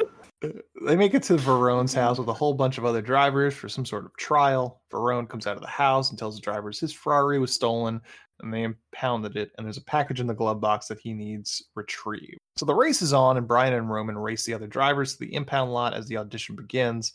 What they don't know is each of their cars has been tracked by GPS that the cops are tracking, but the cops think that they're running because they didn't think that. uh, I don't understand this part. Like, they've given these guys these cars with the specific idea that they're going to be driving for Verone. And the first time they take these cars out, they assume these guys are just fleeing. yeah. Again, total incompetence from top to yeah, bottom. Yeah, absolutely. So the cops think they're running, but during this race, one of the other drivers just straight up dies as he gets crushed by an 18 year old Oh, that's wheeler. right. I forgot. about I think him and the guy that crashes into him are both dead. Yeah, and then ah. and then we just kind of move on with our lives like that didn't just happen. And Brian like acts like a real asshole throughout this entire drive, even driving backwards at some point. It's at this moment that I realize I hate everyone in this movie. And Roman and Brian make it to the impound lot first and find the Ferrari. And Tyrese takes the opportunity to pop his shirt off so he can break the window with his hand. I mean, you know what? it. If I looked like if I looked like Tyrese without my shirt on, like uh, like that would be the default. Right. Like I'd be putting on shirts. I, I could see I could see the discussion back and forth with him and John Singleton. So when I get out of the car, I take my shirt off, so I break the window. Right? No, you don't have to take your shirt off. You know, it's gonna just put it's it's fake glass. You can just punch it, but take my shirt off, right, John? Just, just take it off, right? Well, like you said, there was a lot of improv. Yeah, it's like who- So Yeah. It's like who made that decision? Was that in the script or was that something that Tyrese was like, no, no, no, no, this is gonna happen? I, but again, I get it. I would do the Yeah. same thing. It would be a, a, a con. It would be in my contract how you know Vin Diesel can't lose a fight. Dan Aquino has to have his shirt off for ninety percent of the film. Yeah. I, I just had the feeling that they shot the scene five times, and each time he took his shirt off. And if the director didn't want it in there, he was just like, you know what? Sure, we're losing light. I'm done. Right. It's kind of like that. Uh, it's it's like that Mitch Hedberg joke is like, why is why is corn why is it corn on the cob? Because that's like the de- that should be the default. Yeah. Uh, it should be corn off the cob. So like it shouldn't be just it should be Tyrese and then Tyrese the Tyrese with a shirt on. That should it's like the default is Tyrese shirtless. Shirtless Right. Tyrese. If he's Tyrese wearing a shirt, if he's wearing a shirt, something's wrong. Yeah, yeah. It's off as they would say in animation circles, it's off model. Correct. Yes. It's like the Simpsons when they wear their Sunday bests to church. That's the off model Simpsons. and that's Tyrese when he's wearing a shirt. I like that. I'm, I'm sure he likes that too. Yeah, I'm sure the ladies like it too. Uh, but the door's open Um, anyway. Yeah. That's right.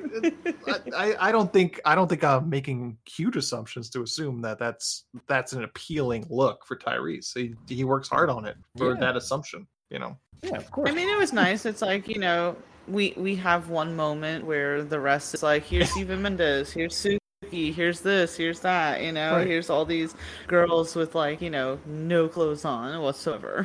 Yeah, yeah, And it's one's for the ladies. To be fair, you guys also get Jeez.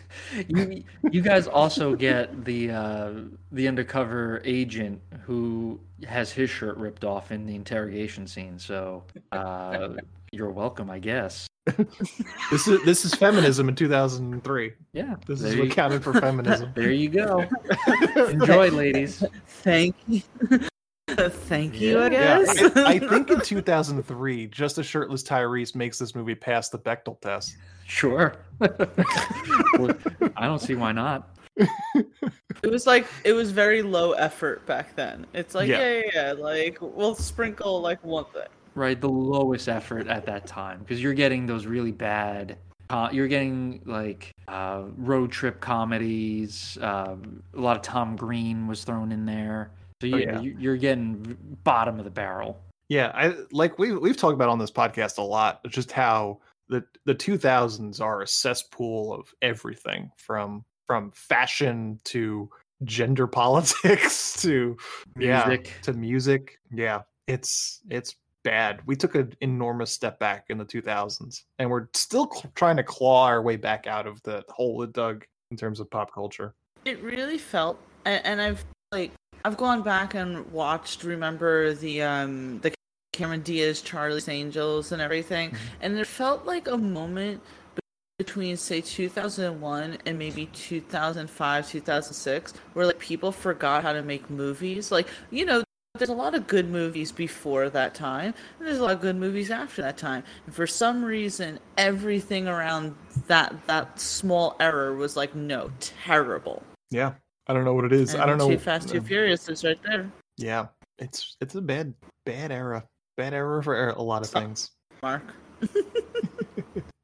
Yeah. Uh, that's all he's got to say about it. Uh, so they search the car and find the package, and the cops show up. So Roman shoots at them, and they make their escape. Take it back to the drug dealer Dennis Reynolds and hand over the package. And Tyrese asks for some food, and Brian starts scamming on drug dealer Dennis's girlfriend. So Monica takes them to a poolside table, and they wait for Verone, who shows up and opens the package to reveal the only thing in the package was a cigar, which is comically large. And the ca- the actor that plays Verone never looks comfortable with it. Uh, they go for a walk to discuss the job. He needs them to drive something something to the keys, and he's offering them one hundred thousand dollars. But Tyrese can't help but push Verone and says he should give them each uh, one hundred thousand dollars. So Ver- Verone then invites them to the club that night to discuss things further. Then he catches Roman trying to make off with his cigar cutter. So they leave and head to Tej's garage, which is also a beach party location where he runs jet ski races. Brian asks one of Tej's mechanics to look over the cars they got from the cops. Then Roman takes the opportunity to ogle the girls in bikinis. Brian then gets Tej to let Roman crash on his houseboat. For some reason, just spends a lot of time just deciding how these guys are sleeping. Uh, Jimmy the mechanic. Well, because Go ahead. because they can't have they can't have any like underlying like um I don't even know how to like explain it. You know, this is the era of uh you know no homo. Bro, I was just about to say, are you- like, it might be just because they were like, this is, we have to try and set some parameters for this relationship. So we have to make it a point to say that they are not sleeping in the same place, right? it's a, it's a whole plot point. and it's so much effort in a movie that like could be spent elsewhere. Why are we spending this much time on this? Definitely. Well, it Yeah, like that- Ant said, they really kind of dropped the ball with the, that. The, like how they handled. Uh, um, what, what were you saying, Ant? Basically, like same-sex uh, scenes and characters. Like they really dropped the ball on that in that area. Yeah. That, like, I, I think they were just trying to make a point to say, like, these guys ain't gay. Right. They're macho men. they're they're sleeping in two different houseboats. They may look like the same houseboat. It's like in case you were thinking it, no, and it's like no one was thinking it until you made it uh, apparently obvious. Listen, Listen, our one character walks around without his shirt off in front of no women, but that doesn't mean he likes dudes. All right. Yeah. He's like, we need we need to try and have him objectify women more in the next scene. so they Exactly get to make up for it. Right. Yeah. So he's gonna drop this line where he calls this a hoasis. Oh, that's right. A holy. That was so terrible. I wonder if that was an ad lib line. Oh, I like, hope was so. again, was that in the script or was that ad lib? I hope that was Tyrese. Like, I got this one. Say no I more, like, fam. I like to No believe that most of Tyrese's lines were ad lib. like he he came to set and he's like, man, I got such a great line. I was thinking, I can't. Oh, like I wrote it down last night, and it's gonna kill. That's really what I hope. They were like, Yeah, they were like, they "Dude, mentioned in the trivia. They left it in. Yeah, they mentioned in the trivia. We already passed this scene, but when they're doing the the tester on the audition, when he says, "Why am I chasing the cat?" It was like an improv line of a of a song, like a line from a song or something that that Tyrese liked. So he just said it in that scene, and they kept it in. So that's why I believe ninety percent of his dialogue was ad lib. Ah, very interesting. Could be possible. So then uh, Jimmy the mechanic then mentions that the cars are wired with a, a very advanced GPS. And Oh uh, so- wait, Okay. I'm sorry. I need to cut in because this scene, this scene when they were talking about like the GPS sounded like again because it's 2003, right? Where no one really knew what the concept of GPS was, so it's like they almost put in. It's like a sponsored ad for the audience as they were wa- like, this GPS is this, and this is how it's worked. Wow, I didn't know that's how it was done.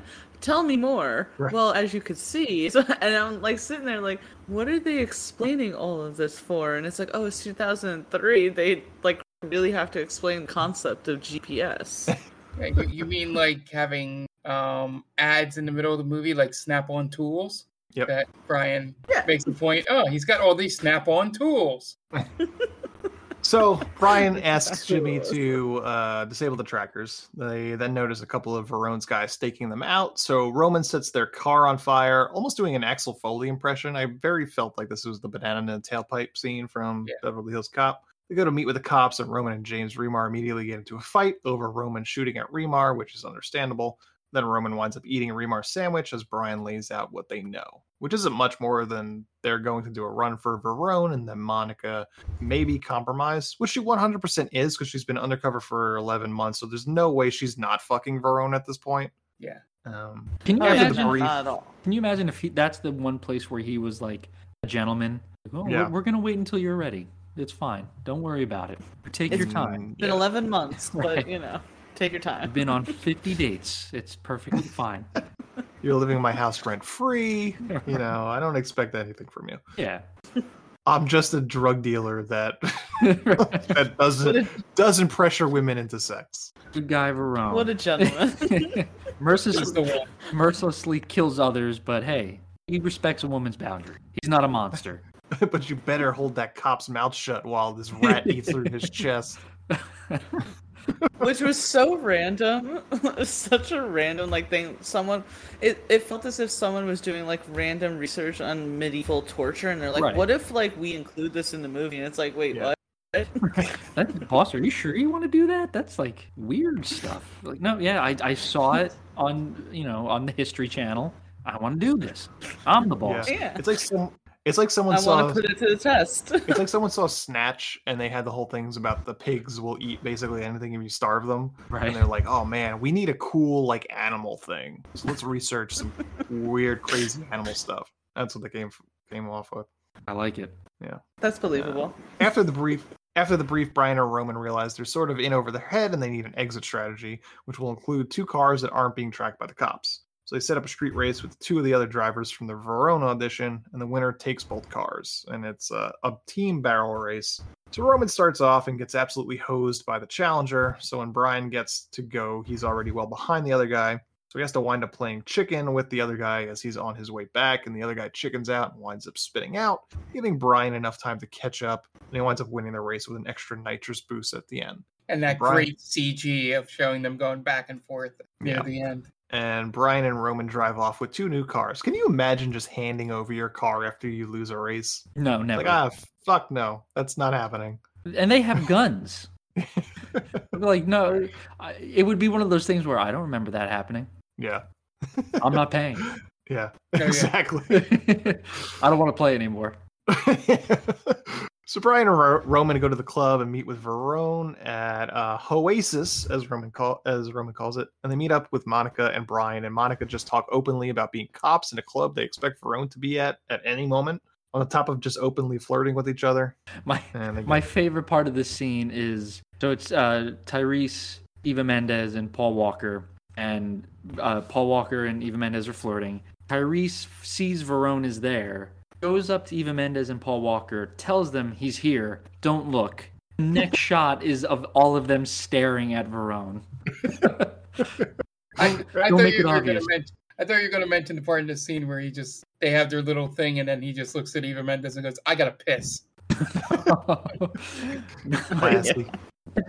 I for some reason I just I thought that was hilarious because it, it's it's basically like in grade school, right? You're like, oh, like, oh, she's here, she's here. She, where where is she? Right behind you. Don't make it uh, look. Don't look. Don't make it obvious. And then you just stare right back at them. That's exactly what this was. Yeah. And he even They get- waves. they get summoned by Verone and they are brought to the lamest VIP section ever. And Verone starts measuring his dig against Brian over Monica. Then Verone takes them back to the back room for further discussion. A couple minutes later, a woman brings a detective that is on the take with Verone into the back, and Verone says they're going to have a little fun. So Verone tries to put screws on the detective to get a window of time for Brian and Roman to make the run. But the detective says he can't do it, so Verone has his men hold the detective down, and he places a rat on his chest with a metal bucket over it and starts to heat the bucket. The point being that in a panic, the rat will start to chew through anything in order to get away from the heat. The that anything being this cop's chest. Yeah, and again, like for those who are listening who don't know, this is that that was something during medieval times that was used during like the times of burning people at the stakes and shit like that. It's just weird to have that in, in like a 2003 torture scene. Like you would think the guy is getting, and not to be graphic, but the guy's gonna get his like fingernails pulled out or something, or something with drills. You know something what would that would have been isn't on so brand? random. Like it, you know, hmm. post 9/11 waterboarding. Well, this is pre Guantanamo Bay. Oh, okay.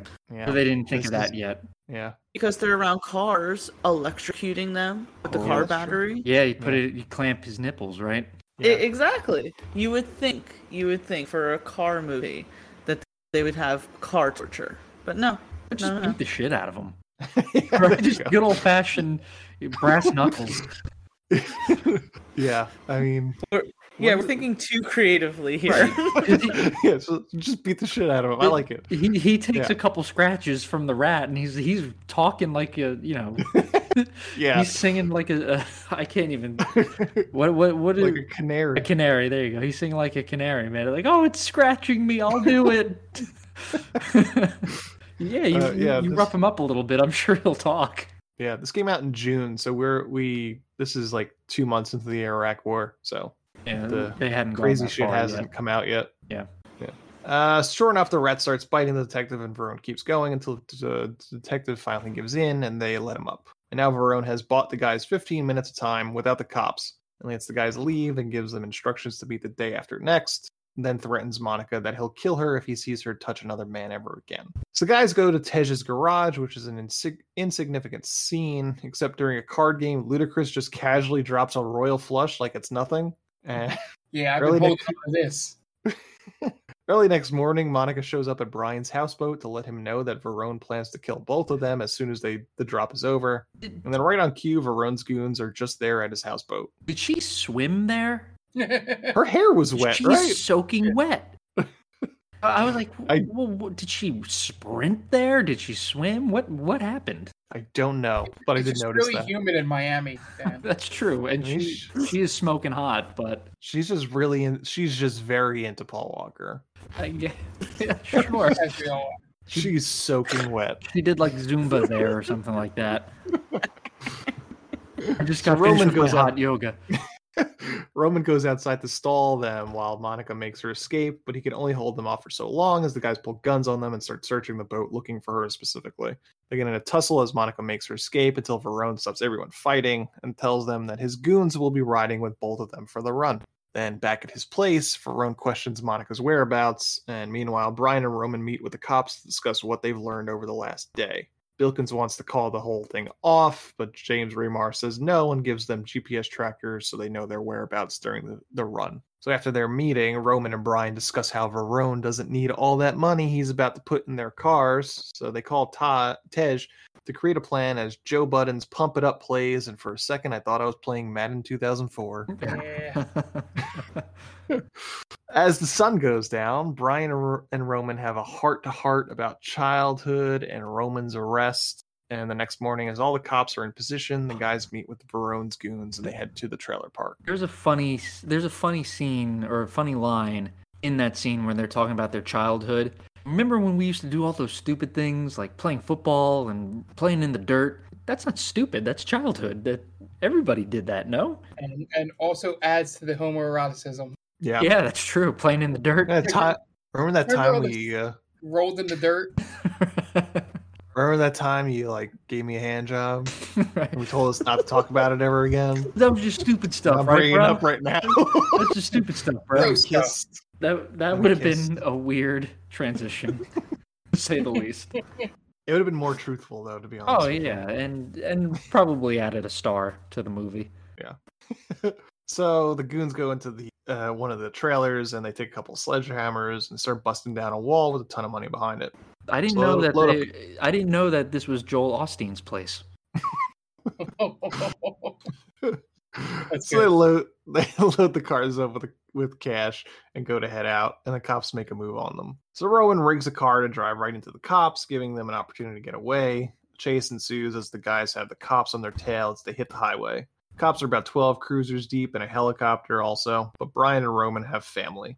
Uh, that harpoon gun makes another appearance and catches Brian's car, but this time Brian manages to grab it and pull it off the car and then tosses it into a police cruiser. So the chase continues as Remar's men start to move on an airfield they anticipate the drop taking place at. And then Brian and Roman take the cops on a trip into some neighborhoods and then duck into a warehouse that Tej hooked them up with back in the planning montage. And they close the doors behind them, leaving the cops outside waiting for them to come out. Then all the doors open, hundreds of cars start driving out of the warehouse with a bunch of pickups first, pushing the cop cruisers out of the way. Uh, all the doors open up, and we get we get wave after wave of ugly ass street res- racers. And the cops try in vain to chase down all the cars, but it's absolute chaos. They still have the GPS on the original two cars, so the cops continue to follow them until they make it to the beach. Uh, but it winds up being Tej and Suki behind the wheels of both cars. Brian and Roman are free of any police tail in the two cars they won in the street race. Meanwhile, Tej and Suki are being arrested. Bilkins tells Remar they lost Brian and Roman, so he decides to take Verone at the airstrip. But Verone isn't there. Meanwhile, Roman presses a button which shoots the goon in his car out of the passenger side. But when Brian's about to push his button, his goons tell him to change his destination. They are not going to the airstrip. Um, Brian shows up at a dock where Verone is waiting for Monica with a yacht, and the goons start pushing Brian around. He tosses Verone the bag of money, and Verone starts asking him about the airstrip. Brian says he doesn't know anything about the feds at the, at the airstrip, which exposes Monica as a customs agent because she was the only one Verone told about the ship airstrip. So Brian just let threw her in the bus. Verone orders his men to take Monica on board the yacht and tells his man to take care of Brian. Verone gets on the yacht, and the man gets ready to blow Brian's head off in the car. Then Roman comes in out of nowhere and crashes into them, and then he hops out and starts curb stopping everyone with Brian's help. But the yacht gets away, so they hop back in the car and start chasing after the yacht. Luckily, for some reason, there's a ramp that leads them right into the into going airborne and landing on the top of the yacht, crashing it nearly right on top of Verone. After they land and the dust settles, Verone pops up with a shotgun, but Brian shoots him right in the arm, and then Monica manages to take the shotgun from Verone. They take the yacht back to shore and they debrief with James Remar, who asks them to confirm that there was only three bags of cash. And he says they held up their end of the bargain, so their records are now clean. So then Roman, quote unquote, finds three more bags in the Challenger. It's a whole unresolved moment where Verone may get out of jail and try and find and kill both Brian and Roman, but then we move on and they debrief with Bilkins and Monica, who totally eye fucks Brian as she leaves. And as they leave, Brian and Roman talks about staying in Miami and opening up a garage with some of the money they walked off with after this entire ordeal. That's the end with Too Fast, Too Fu- Furious. Too Fast, Too Furious. Uh, didn't love it. That's Yeah. what I'll say. Yeah, pass. I agree. And I feel like we've talked this movie to death. yeah, yeah. I, I have no desire to see any of the other ones. First of all, this gives me no hope for the rest of the series, and also I found the movie boring as well. On top of like everything else, there's not one thing that I'm like, oh. Oh my god, wow, that was so crazy. Like I was bored watching it, even though they tried to make it as like outlandish and crazy as possible. Yeah, sure. So Yeah, uh I think that's that's all we're going to say about this movie. Um uh, Tia, why don't you, you know, plug your stuff one last time for us? Yeah, no, no, thank you. Absolutely. Um, so again, geekvibesnation.com is where you can find all of um, you know, my articles, the articles of everyone on GVN. Geek Vibes podcast is our YouTube handle. Uh, we should be starting back up the Marvel Cinematic Review once Moon Knight comes. Uh, I actually got to get the screeners for the first four episodes. You won't be disappointed um, when it comes out on Disney Plus. And if you want to follow me on my socials, I am on Twitter and Instagram at TC underscore Stark. Um, I'm more active on Twitter than I am on Instagram, but if you feel like following me, go right ahead. Okay, great. And uh, that's going to wrap us up this week. Uh, we still, as we mentioned, we have that poll that is currently going on. If you're listening to this day one on our Twitter about the next week's movie, check that out. Go vote for us if you can. Um, that's going to wrap us up this week for uh, for They Call Us Movie. Too Fast, Too Furious was the movie, and the director was John Singleton. So for Dan Aquino, Mark Myers, and Tia, this is Anthony Del Vecchio telling John Singleton, "Well, you certainly made a movie, didn't you?" Thanks for listening to They Called Us a Movie. Subscribe to us wherever you get your podcasts and be sure to check us out on Twitter and Instagram at TicTamPod. That's T C T A M Pod. You can also check us out on TikTok at They Called Us a Movie.